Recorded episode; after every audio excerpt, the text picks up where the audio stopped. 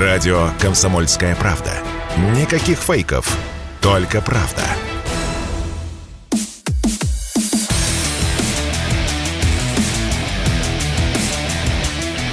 Программа с непримиримой позицией.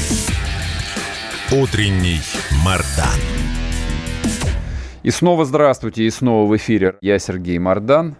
Идет трансляция на YouTube-канале Мардан 2.0. Именно так его ищите. Если нашли, то подпишитесь а, и нажмите кнопку «Нравится». И идет голосование в телеграм-канале Мардан. С вашей точки зрения, достаточно нам будет для разгрома Украины?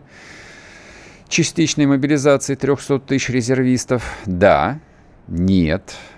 Понадобится 1 миллион штыков. К нам присоединяется Михаил Нуфриенко. Михаил Борисович, здрасте. Доброе утро. Да, у вас уже светло. Вот за окном я вижу. А давайте вот с чего начнем. Да. Вот, ну поскольку вот а, в телеге у меня идет голосование относительно вот этих 300 тысяч, а, проголосуйте. Я ваш голос тоже сейчас как-нибудь нарисую. Как вы думаете, хватит нам а, 300 тысяч мобилизованных или нет? Или придется продолжить это упражнение? Знаете, вопрос на уровне генштаба на самом деле решается достаточно просто. 300 тысяч хватит, если воевать настоящим образом. Просто я сутки назад вернулся как раз э, с границы, и после общения с офицерами, ну, честно говоря, положение, такое настроение двойственное.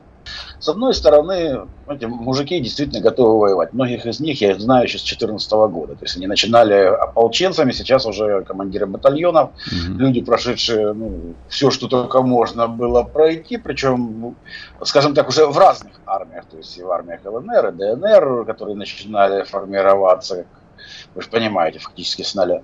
Вот сейчас в нашей армии воюют. Ну, во-первых, колоссальное количество, понимаете, вот отношения, если не, не говорить по частях специального назначения, а вот о линейных частях, то говорит, колоссальное количество бумаг. Я это помню еще по своей службе, ничего принципиально не изменилось. Мы живем э, по законам мирного времени. Mm-hmm. То есть вот ротный командир оформляет кучу бумажек, э, и это занимает большую часть рабочего времени. Я сейчас не хочу подробно на этом останавливаться, mm-hmm. но суть в том, что у него колоссальное количество писанины, плюс для того, чтобы поехать там в штаб, вернуться из штаба, ему нужно потратить еще там пару часов на дорогу, плюс еще там пару часов на совещание, ожидание и после этого. Но это личным составом я не занимаюсь. Mm-hmm. Я его не вижу в глаза. Как воевать в этих условиях, совершенно непонятно. То есть ну, я помню по себе, я терпеть не могу писанину, а ее там дофигища. То есть пишешь как собака э, по 4-5 часов в сутки, mm-hmm. потому что по ночам пытайся составлять бумаги, чтобы хотя бы все остальное время хоть что-то уделять. То есть это ненормально, и таких ненормальностей достаточно много. Понимаете, если проводить боевые действия достаточно в краткосрочной перспективе, ну, скажем, в течение года, да, 300 тысяч человек хватит. У нас сейчас там 200 вместе с народной милицией, угу. которая входит в состав армии. Увеличение в два с половиной раза, да, принципиально. Плюс, если учесть, как добавить к этому набор добровольцев, то это очень существенное количество. То есть у нас будет вместо 200 тысяч 600. Угу. Да, угу. так уже воевать можно, это приблизительно на что-то похоже. Ну, тут масса организационных вещей, ведь жалуются это не только на недостаток э, численности вооруженных сил, о которой я, и я, и многие другие не один месяц говорили.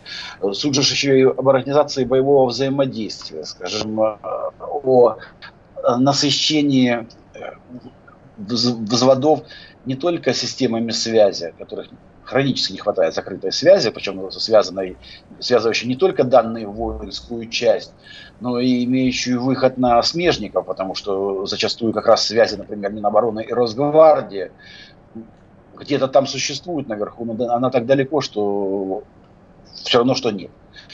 Плюс, опять же, вот, ну, все жалуются на недостаток, э, артиллерия запаздывает. Это объективная реальность прохождения команды, понятно, что она запаздывает. Но у нас колоссальное количество полковых минометов на складах хранения. Угу. Обучение по использованию минометов не занимает много времени. Но дайте вы, люди, снимите их с консервации и раздайте по взводам. Я не говорю по ротам, по взводам. Потому что зачастую у людей вот время реакции ограничивается там 5-10 минут. Если у них нет этого в наличии, ну, значит его вообще нет.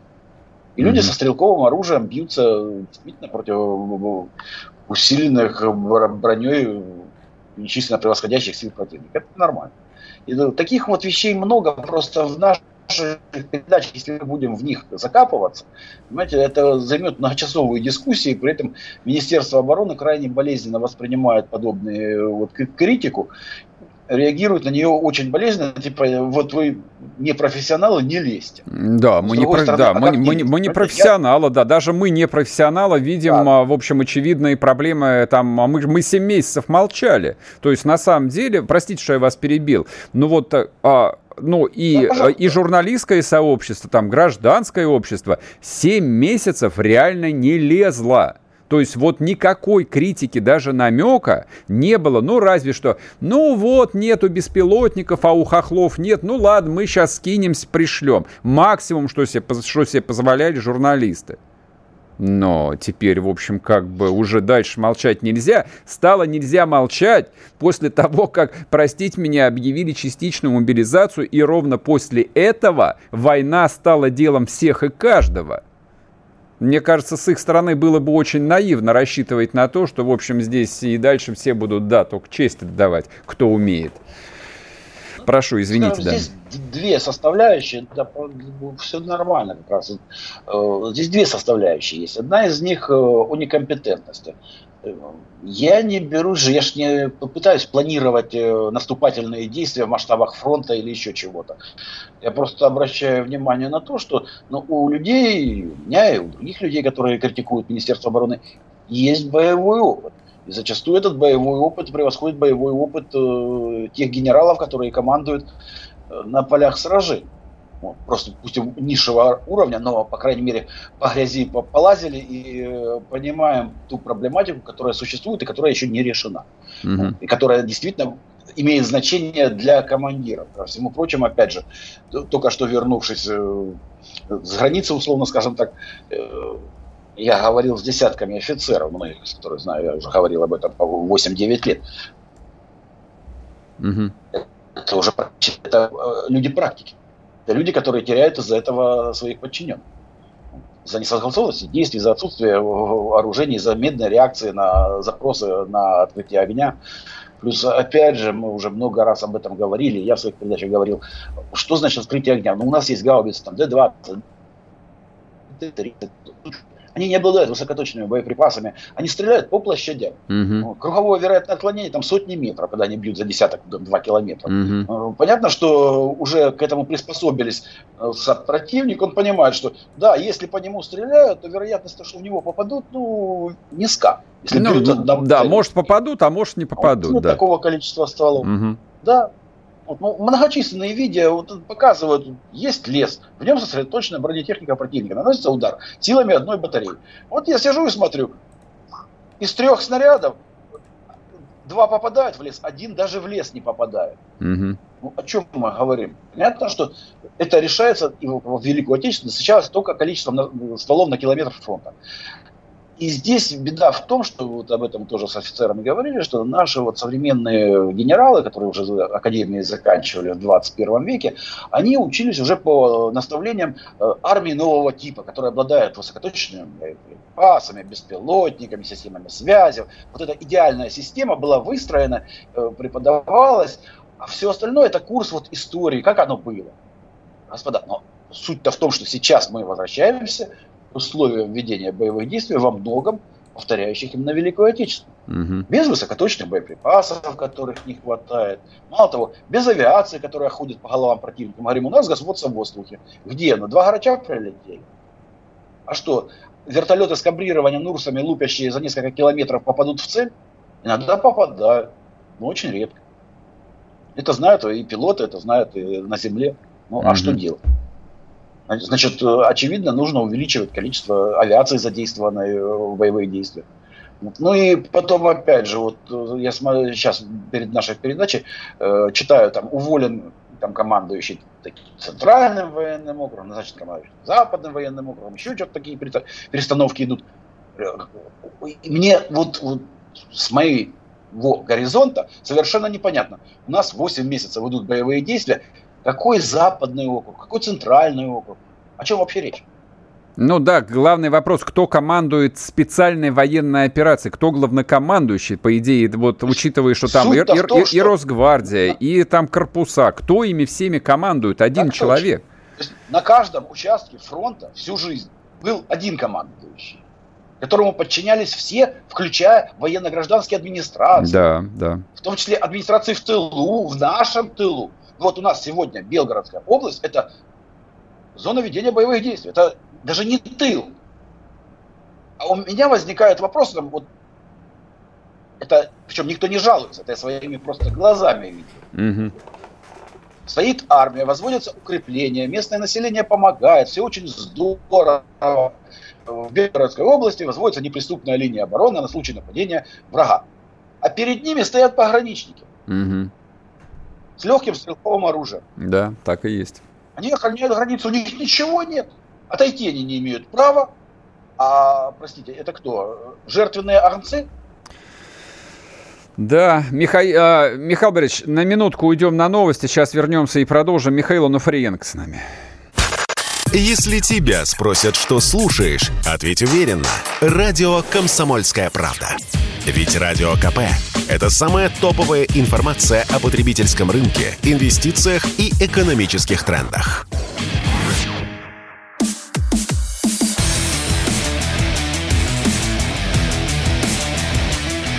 Программа с непримиримой позицией.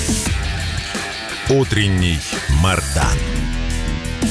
И снова здравствуйте, и снова в эфире радио «Комсомольская правда». Я Сергей Мордан, Михаил Онуфриенко с нами. Михаил Борисович, а вот а, какой вопрос? Вот а, вы же коснулись а, такой очевидной темы и военачалие, и, соответственно, военное управление, и все операции, и фронтами, которые, в общем, объективно тоже сложились, существуют, и прифронтовыми территориями. Но вот, вот история, которая тут вчера удивительная история с этими недоуволенными военкомами. Она, по-моему, из той же самой области. То есть губернаторы, ну, по идее, губернатор, он отвечает за миллионы людей, которые живут на подведомственной ему территории. Вот на него свалилась мобилизация. Он, как ни крути, за эту мобилизацию отвечает. Накосячили.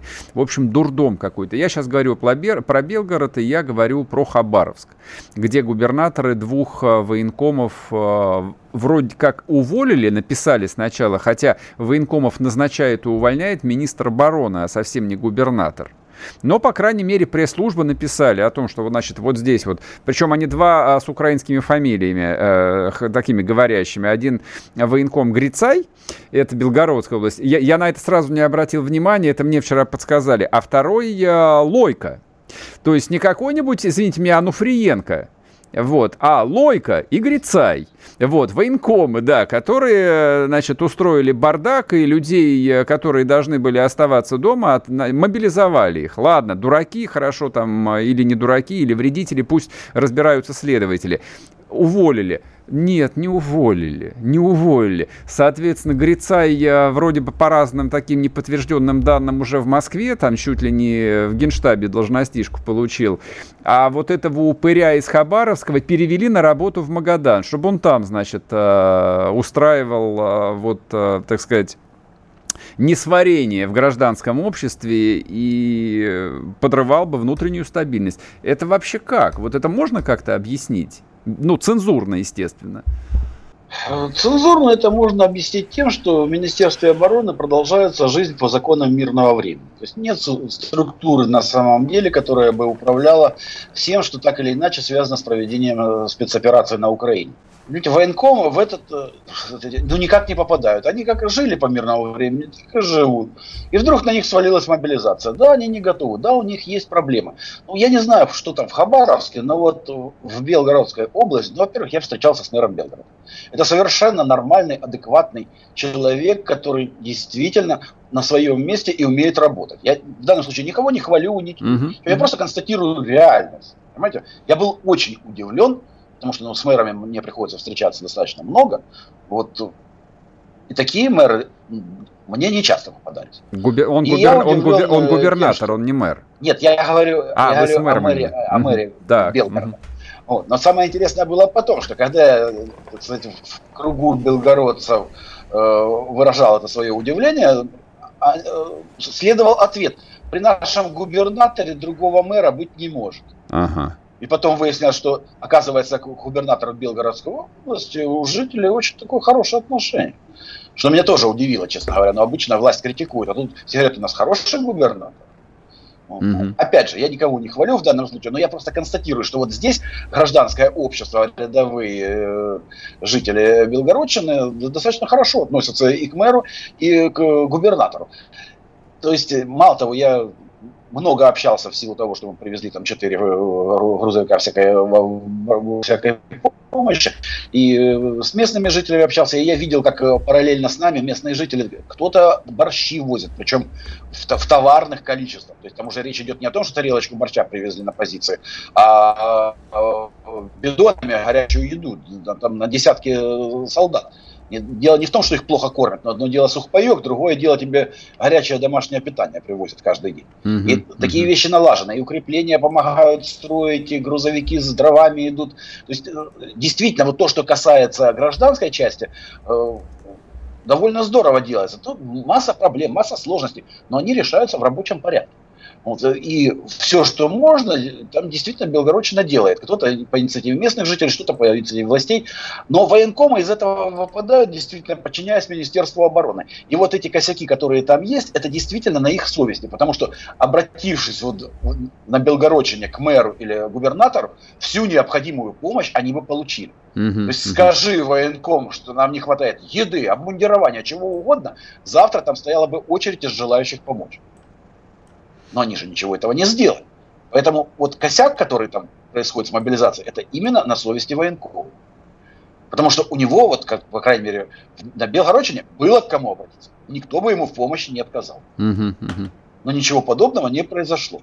И вот отсюда возникает еще одна проблема, она такая глобальная. Вот. Народ и армия едины, у нас в, этом, вот, в этой связке выпадает Министерство обороны которая сначала СВО говорил, да у нас все хорошо, нам ничего не надо, у нас все есть. И это проходило через центральные каналы, и всякие советники, эксперты, и отставные генералы, и не только, говорили о том, что тоже не нужно помогать, не, не нужно ничего поставлять, все у нас есть, всего достаточно, достаточно заявочку написать, и Министерство обороны ее удовлетворяет. Ничего подобного не было, нет. И на сегодняшний день я могу сказать, что, вот, например, колоссальный недостаток э, обычных внедорожников. Внедорожников? Один, да, один я привез. В следующий раз поеду, еще один привезу. Суть в том, что по всем, скажем, не боевым задачам люди вынуждены гонять бронетехнику или там тигр. А это возникают проблемы, простите, с горючим и всем прочим. Ну вот командир рот каждый раз ездит на совещание. Ему что, на броневике ездит?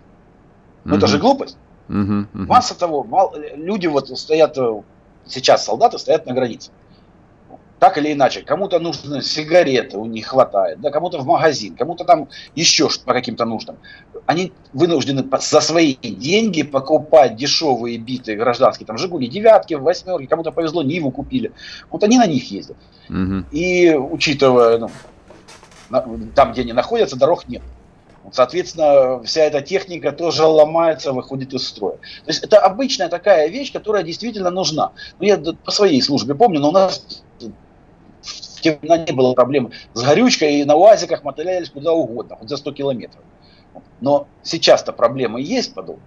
Вот, особенно когда перемещаются подразделения все время, возникает эта проблематика, то есть тоже нужно решить, или хотя бы не мешать. То есть дайте возможность гражданскому обществу помогать армии не задавайте идиотских вопросов, откуда это взялось, и поставьте на учет, а давайте мы сначала все это определим на склад, а потом со склада распределим. Это вот любимое занятие. Uh-huh, uh-huh. А я не отдам на склад, потому что я не знаю, куда это пойдет. Вот не хочу называть госпиталь, но было такое.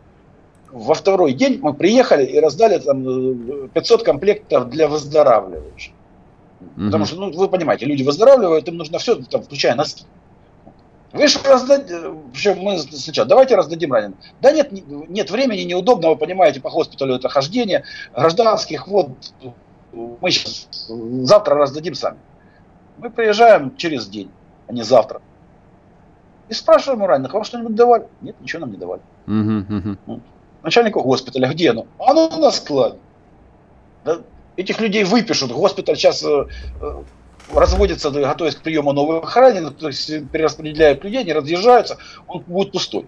А на складе будет лежать 500 пар комплектов для выздоравливающих. Очень здорово.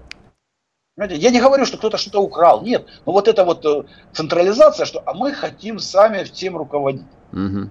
В результате мы ездим каждый раз, раздавая на руки.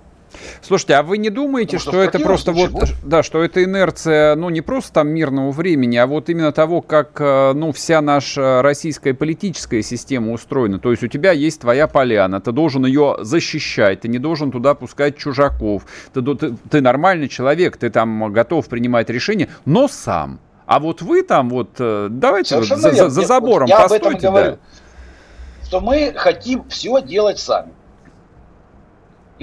кто-то это может даже сделать хорошо. Угу. Но суть в том, что связка гражданское общество и армия так не работают. Люди, которые оказывают помощь, они оказывают всегда адресную помощь. Они хотят видеть воплощение своих трудов. То есть вот привезли сапоги 47 размера, потому что ну, здоровая у солдата нога. Это конкретный пример. Так они и хотят отдать из рук в руки. Они, чтобы этот сапоги поступили на склад, он уехал, и потом думал, а мои сапоги достались этому солдату или так и лежат на угу, угу. такие вещи тоже нужно делать, и вот там, где нормальные местные власти, как на Белгородчине, такие вещи работают. Но для того, чтобы они работали лучше и по всей стране, нужно действительно переводить всю страну в режим военного времени. В режим Причем военного суть же не в том, что ну а как иначе? Если у нас частичная мобилизация, это значит, что значительное количество людей повсеместно, по всей России вовлечены в участие в боевых действиях. Доходило до смешного. Я...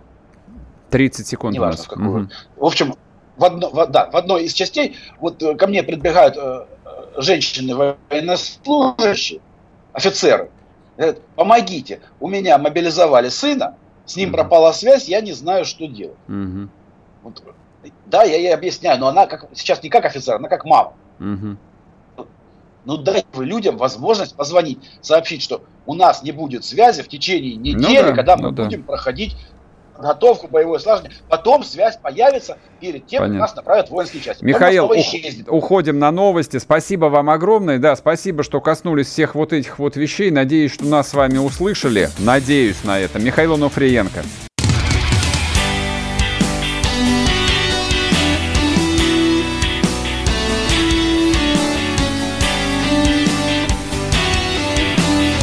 Осень. На радио «Комсомольская правда».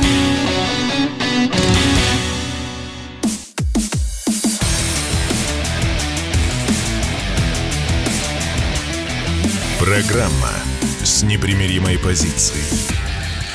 Утренний Мардан. И снова здравствуйте, и снова в эфире радио «Комсомольская правда». Я Сергей Мардан. Идет трансляция на YouTube-канале Мардан 2.0. Меня сейчас спрашивают, да, как его найти? Просто вот в графе «Поиск» в Ютубе набираете Мардан 2.0, и он вам вот покажет блямбочку, а, на которую нажимаете. И подпишитесь, тогда, в общем, у вас выдача все будет нормально. Если смотрите трансляцию, или будете смотреть э, программу уже по завершению прямой трансляции, не жалейте лайков и пишите комментарии. Пишите комментарии, это комментарии я всегда стараюсь читать. Так, и сразу, и сразу, давайте я тоже напомню. Если вам есть что сообщить, но ну вот а, не пересказывать то, что гоняется уже несколько дней по всем пабликам, уж поверьте мне, что я все эти паблики читаю, и э, вот э, предложение обратить внимание на происходящее в Воронеже – там вот 50 миллионов на какую-то иллюминацию, я уже прочел об этом, я уже знаю. А вот если что-то такое, что не очевидно, неизвестно, и то, что происходит лично с вами, с вашими близкими знакомыми, об этом пишите. В телеграм-канале моем в описании указан адрес электронной почты, куда шлите. Никто этого не увидит, ваши данные будут сохранены. Вот все, что есть вам сообщить, пожалуйста, туда. Так, А теперь по поводу... Ну, мы начали с экономики э, освобожденных территорий. Вроде бы как все оптимистично и все правильно, но я хотел бы сейчас э, поговорить, э, ну так вот, уровень оптимизма немножечко снизить. И повод просто, к сожалению, есть, так сказать, подвергнуть сомнению официальную информацию. О чем я? Вчера а министр строительства и ЖКХ Ирек Файзулин официально заявил, что готовность новых регионов, вошедших в состав Российской Федерации к отопительному сезону, составляет 96%. Цитирую. «Всего необходимо подготовить к зиме 43 889 объектов. Это многоквартирные дома, объекты соцкульбыта, сети, котельные и другие. Сегодня готовность у нас составляет по большинству объектов 96%. Не очень понятно, откуда министр строительства берет цифры. А, то есть хотелось бы, в общем, развернутый комментарий э, от его пресс-службы получить. Не только я эти вопросы задаю, эти вопросы уже вчера вечером начали задавать. То есть многие обратили внимание вот на этот а, такой нарядный, красивый рапорт. 90, повторяю, 96% готово к отопительному сезону. Например, в городе а, Севердонецке – а, готовой из 1160 котельных 1017. Это согласно официальных данных. Но жители города Севердонецка сообщают, что работа в городе не почат край. В некоторых домах только в конце сентября начали делать замеры окон для восстановления, а о капитальном ремонте домов сейчас речи не идет. В Лисичанске Лисичанске, который на самом деле, помимо всего прочего, находится под военной угрозой. Там невдалеке продолжаются острые тяжелые бои. Но в Лисичанске наблюдается перебои с водой и с газом и с электроэнергией. В Мариуполе по сообщениям СМИ, планируется запустить отопительный сезон только в некоторых районах города, несмотря на то, что уже сейчас там холодно по ночам. Естественно, холодно, а как по-другому? Это Россия, хотя это и юг России. Поэтому откуда господин Файзулин, Ирек Файзулин, министр строительства и ЖКХ, взял эту фантастическую цифру в 96%, не очень понятно. Ну, это вот э, такие, знаете... Э, анонимные сообщения с мест. А есть не анонимные сообщения с мест. А есть э, вот э, вполне конкретный человек. Георгий Машнин, который был у меня в эфире – телеграм-канал «Империя курильщика». Такое вот смешное название, но пишет он совсем не про смешные вещи, поэтому, ежели интересно, можете перейти, подписаться и читать, что он пишет. Он редко пишет, он занимается бизнесом, серьезный там взрослый человек, глубокий. Вот, но для души ведет телеграм-канал. Вот а, он вернулся из Мариуполя. Он вернулся сейчас, два дня назад, из Мариуполя. В Мариуполе 1500 домов, подлежащих восстановлению. Я не знаю, это вот я сейчас э, информацию передаю вот прямо, вот, прямо в мозг э, советникам э, министра Файзулина. Из них будет подключено к отоплению только 720 домов. То есть 780 домов будут без отопления всю зиму. В среднем в каждом доме 100 квартир – есть пятиэтажки, есть девятиэтажки. Итого квартир, которым в эту зиму а, потребуется электрический обогрев, ну, потому что, ну, не успеют строители восстановить э, полноценное снабжение теплом, ну, не успеют просто. 78 тысяч квартир. Просто вдумайтесь. 78 тысячам квартир в городе-герое Мариуполе – который достался нам такой кровью, такими тяжелыми боями, там живые русские люди живут, 78 тысяч квартир. Это минимум 150 электрообогревателей должно быть в Мариуполе. Просто для того, чтобы люди только в Мариуполе не замерзли. Там уже тепло. В смысле, простите, там уже холодно, там уже холодные ночи. Уже, извините меня, 4 октября на дворе. Неделя и заморозки, возможно. Отсюда у меня вопрос, два точнее вопроса. Значит, э, ну это вот э, то, что мы и с Нуфриенко обсуждали, то, чего и Хазин коснулся, и то, о чем я говорю, о том, что состояние, э, ну вот военное время подразумевает концентрацию власти, концентрацию власть-решений в одних руках на территориях. И здесь две вещи.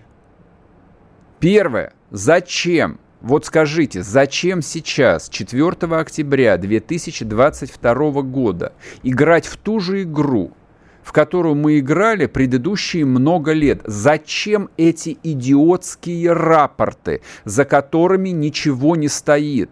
И просто даже поверхностный анализ, просто вот информация с мест, а вот от этой цифры 96%, официально объявленный, доложенный, не оставляет камня на камне. Зачем? Кто вас заставляет? Сейчас что, советская власть? У министра что, партбилет отнимут, исключат из СК партии?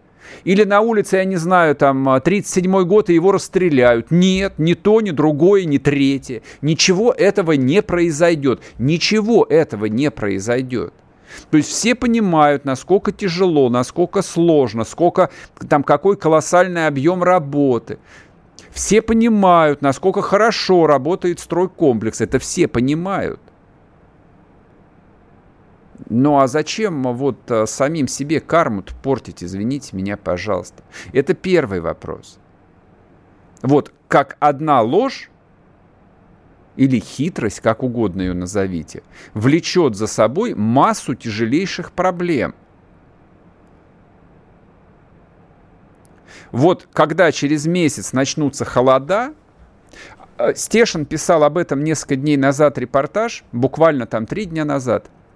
Я тоже публиковал ссылку, там кто не подписался, подпишитесь на телегу Димы Стешина «Русский Тарантас».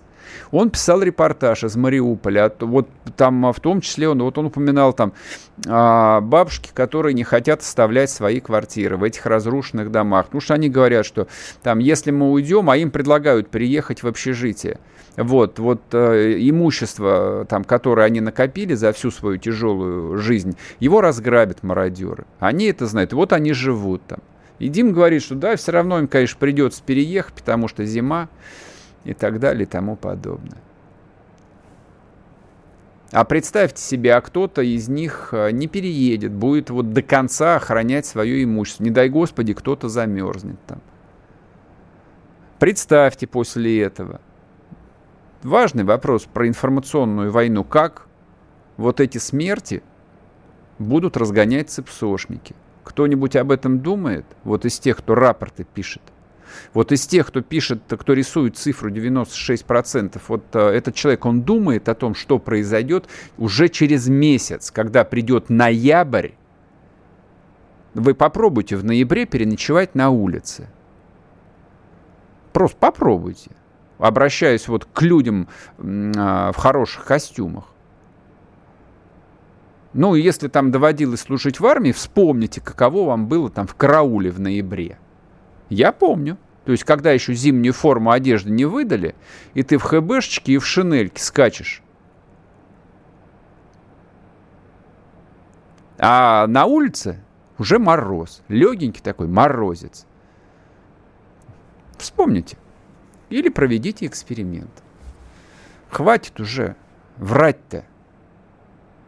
Ни к чему хорошему это все не приводит. Никто этого не оценит. Не, мне, вы, может, надеетесь, что это кто-то оценит, но только это вылезет очень быстро. И вот, и вас разорвут, как тузик, грелку после этого. И вспомнят вам про 96% и про все остальное.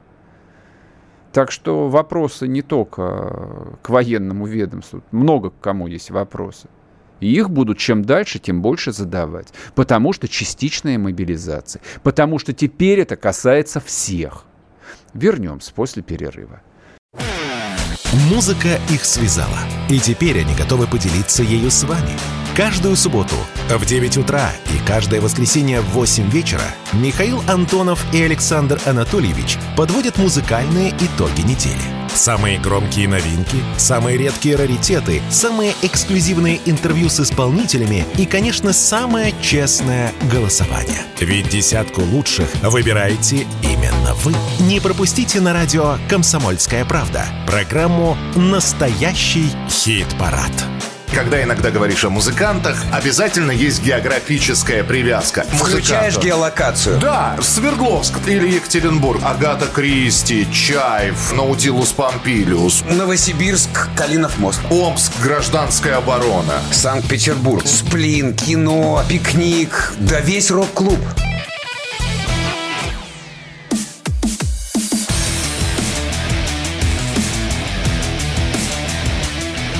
Программа с непримиримой позицией.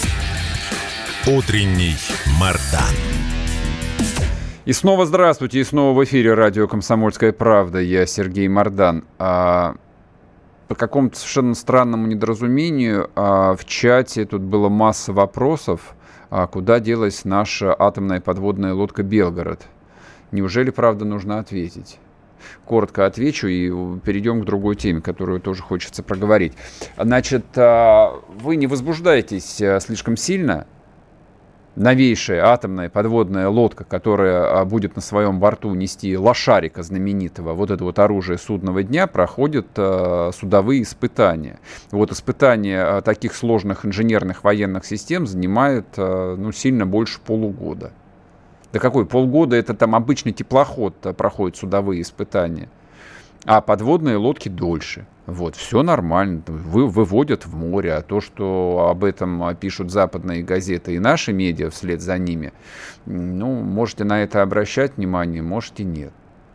Все идет нормально. Все нормально. Это вообще ни о чем не говорит. Вообще ни о чем. Ни о чем не, не беспокойтесь. Да, никакой ядерной войны завтра не будет. Перестаньте. Вон. Готовьте к зиме. А теперь а, про важное. А, братский союзный Казахстан Давича отчитался о том, что 200 тысяч россиян, цифра, которая меня привела в изумление, я вам честно скажу, въехали в Казахстан с 21 сентября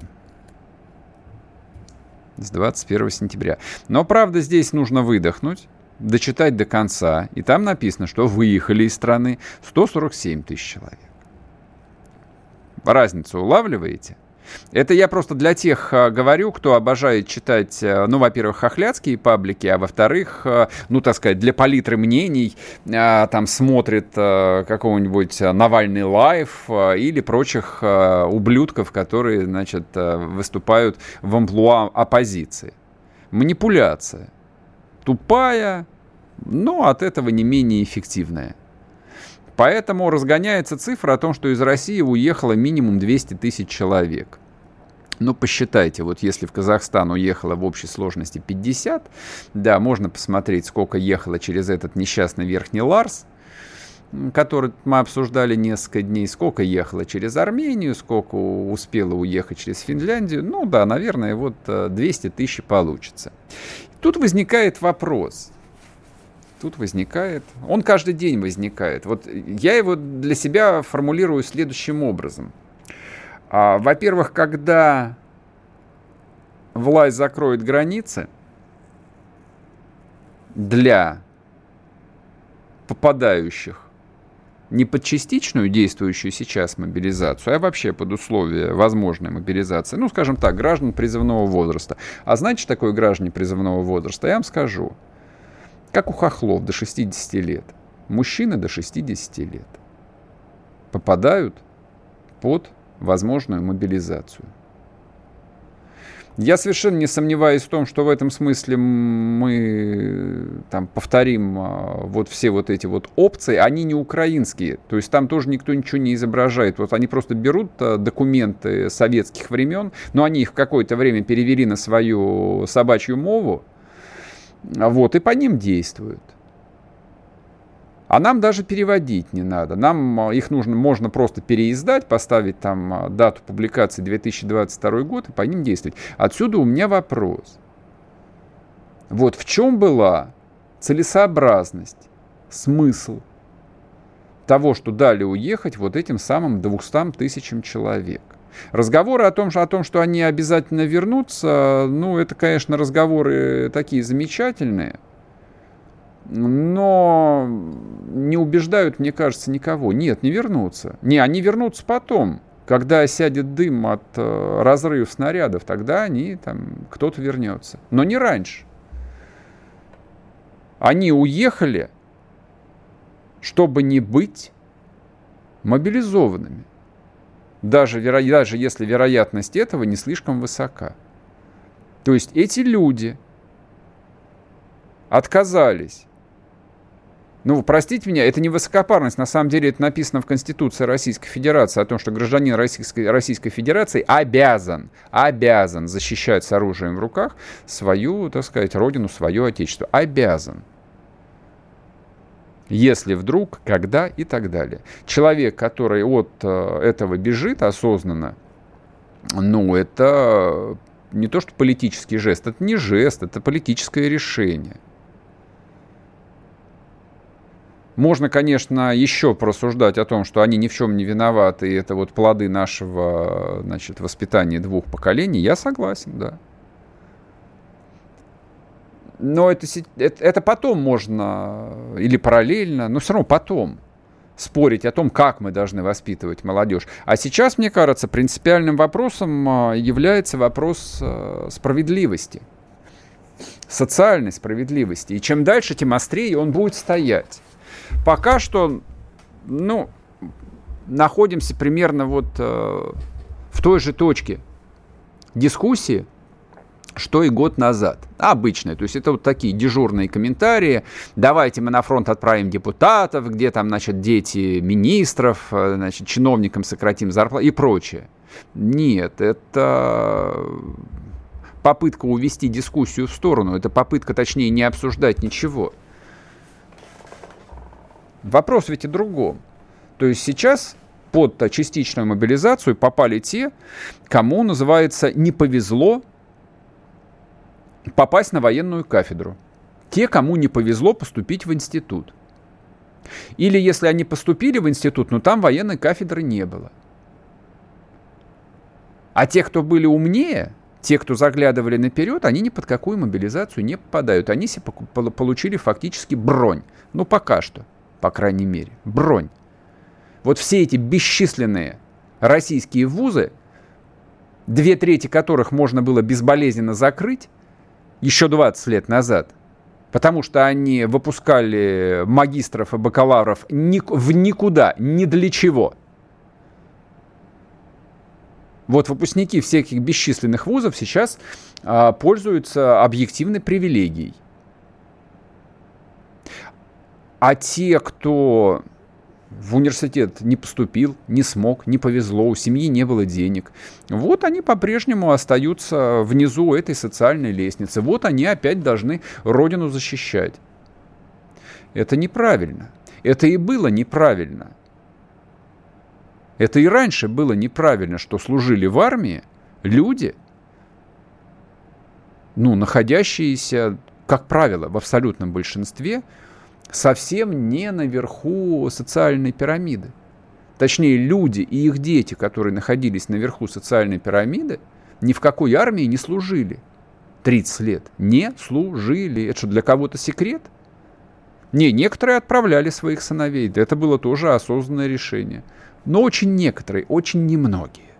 Я там за свою жизнь встретил всего нескольких вот таких вот, ну, людей э, высоко поставленных, кто отправил своих сыновей служить в армии. Не просто там вот что-то случилось, а отправили. А в массе своей нет. То есть уже есть некоторое количество вопросов в обществе. Границы по-прежнему не закрыты. То есть из э, России по-прежнему выезжают люди. Те, которые остаются, ну, по крайней мере, часть, ну, объективно должны чувствовать себя идиотами.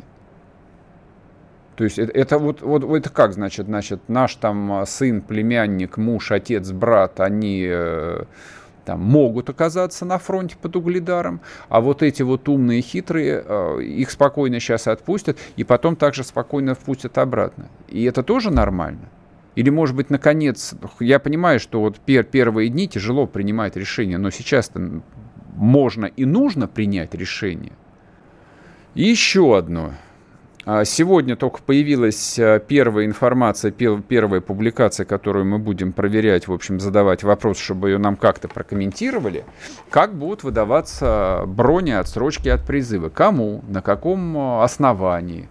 Вот появилась, наконец, формулировка под названием, сейчас я вам скажу даже как, член комиссии по бронированию – появится в России или уже появилась должность комиссии по бронированию и будут члены комиссии по бронированию. Вот эти вот комиссии будут выдавать брони. Брони. Не бронежилеты, а брони. Кто будут ходить в эти комиссии? Как туда будут отбирать людей? На основании каких а, документов, критериев они будут это выдавать?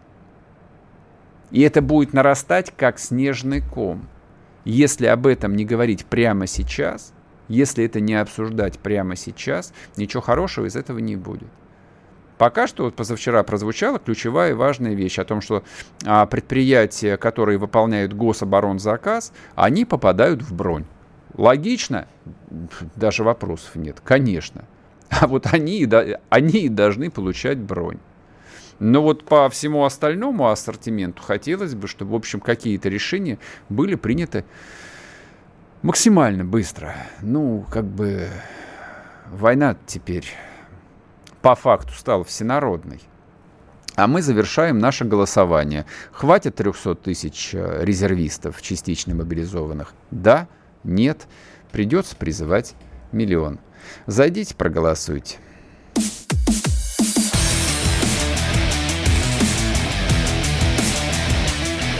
Программа с непримиримой позицией. Утренний Мардан.